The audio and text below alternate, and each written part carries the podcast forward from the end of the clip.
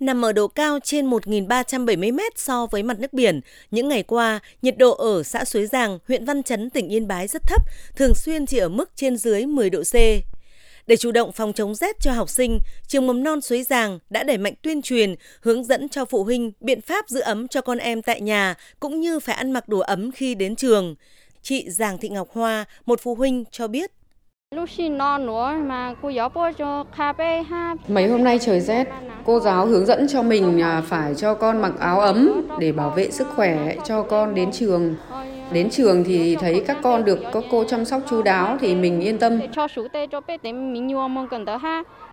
Cô giáo Hoàng Thị Diễm Hương, Phó Hiệu trưởng Trường Mầm non Suối Giàng cho biết, nhà trường hiện có 367 trẻ ở 3 điểm trường. Để chủ động phòng chống rét cho trẻ, ngay từ đầu mùa đông, nhà trường đã huy động phụ huynh, các tổ chức chính trị xã hội trang bị thêm chăn ấm, thảm xốp lót nền, bình ủ nước ấm, v.v.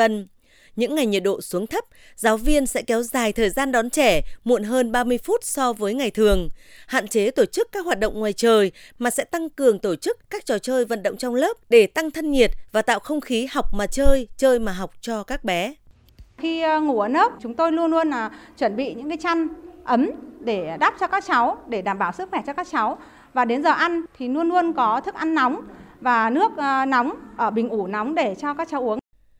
Trường tiểu học và trung học cơ sở Suối Giàng có trên 400 học sinh ở bán trú. Để phòng chống rét, các thầy cô giáo đã đến từng phòng hướng dẫn học sinh mặc đồ ấm trước khi đến lớp và hướng dẫn thực hiện ăn chín uống sôi để đảm bảo sức khỏe. Em Phùng Thị Hoa, học sinh nhà trường cho biết.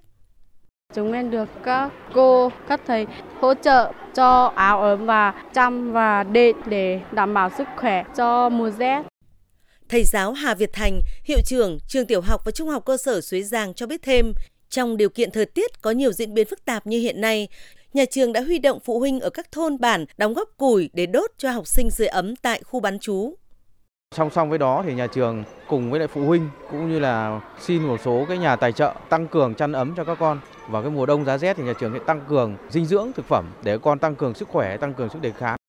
Huyện Văn Chấn, tỉnh Yên Bái hiện có 61 trường với trên 28.500 học sinh. Ông Phan Thanh Hải, Phó trưởng phòng Giáo dục và Đào tạo huyện cho biết, tại các địa phương có nhiệt độ xuống thấp, các trường học có học sinh bán trú phải thường xuyên kiểm tra phòng ở của học sinh, có biện pháp chống gió lùa, đảm bảo cho các em ăn đủ no, đủ chất, uống nước ấm thường xuyên để đảm bảo sức khỏe. Ngành giáo dục đào tạo cũng chỉ đạo các đơn vị trường phối hợp chặt chẽ với phụ huynh trong việc chăm sóc sức khỏe cho con em mình.